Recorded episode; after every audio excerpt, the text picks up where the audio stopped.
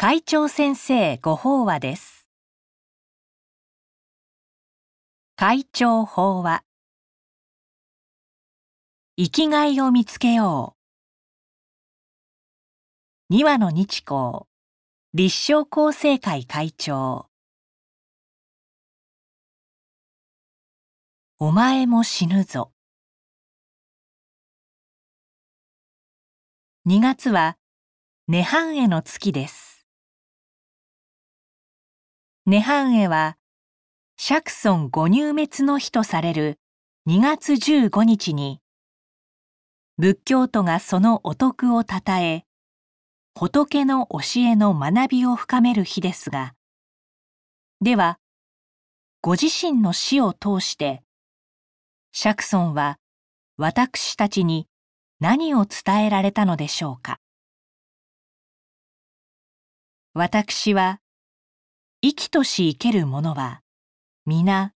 いつか必ず死を迎えるという実相を示されたのだと受け止めています。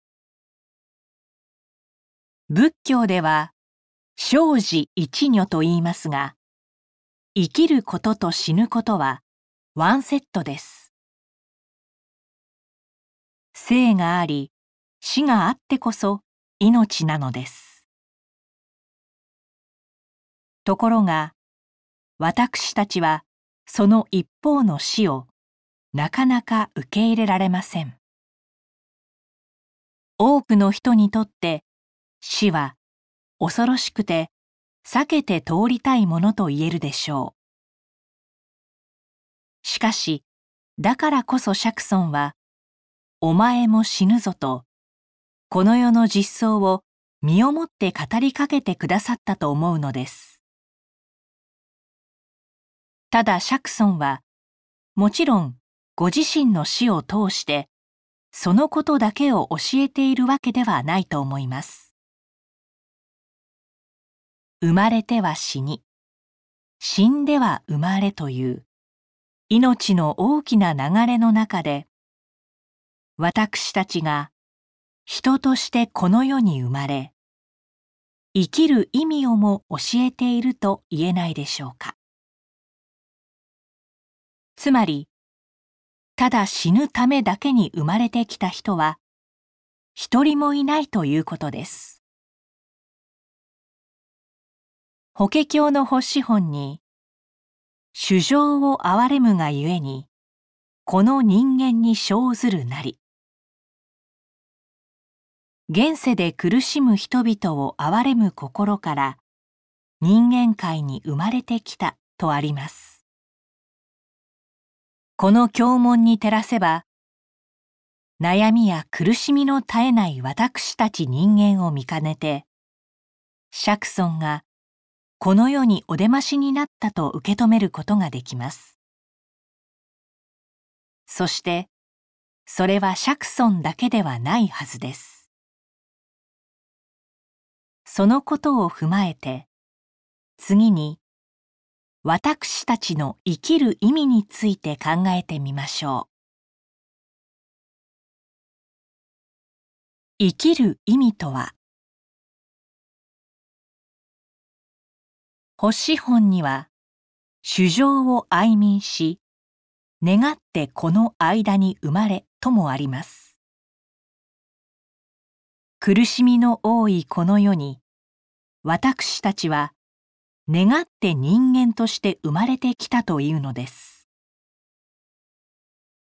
見方を変えると苦難もあれば喜びもあるシャバ世界だからこそそして私たちが真理や実相をつかむことのできる人間であればこそ今ここに生きているということになります。身近な人や家族。あるいは自分が病気をしたり亡くなったりするのは本当につらく悲しいことです。ただその辛さや悲しみや恐れを心底味わうと真実を見る目が開かれます。それは苦しみ悲しみ辛さそのものが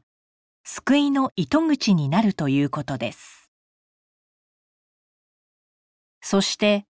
ここでいう救いというのはたとえ人生のどん底であえいでいる時でもそこに生きる意味や生きがいを見出し前向きな力に変えていくことです。救いとか生きがいといっても大げさに考えることはありません。それを得るきっかけは例えば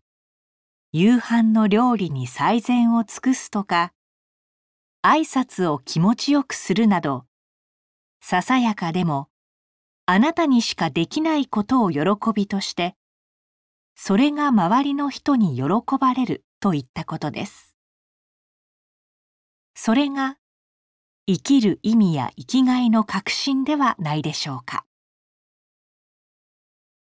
精神科医でナチスの強制収容所体験で知られる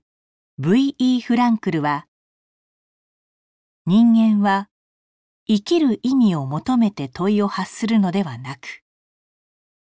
人生からの問いに答えなくてはならないと言っています私たちは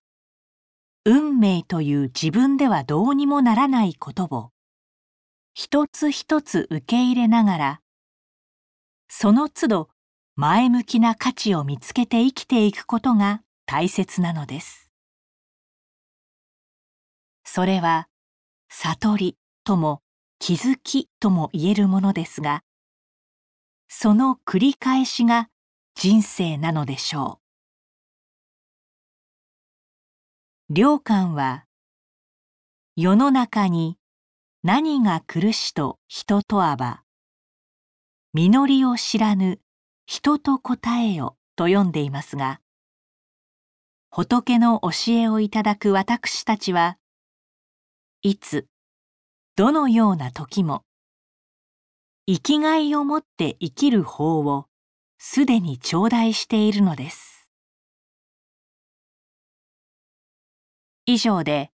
厚生令和2年2月号。会長先生ご法話の朗読を終了させていただきます。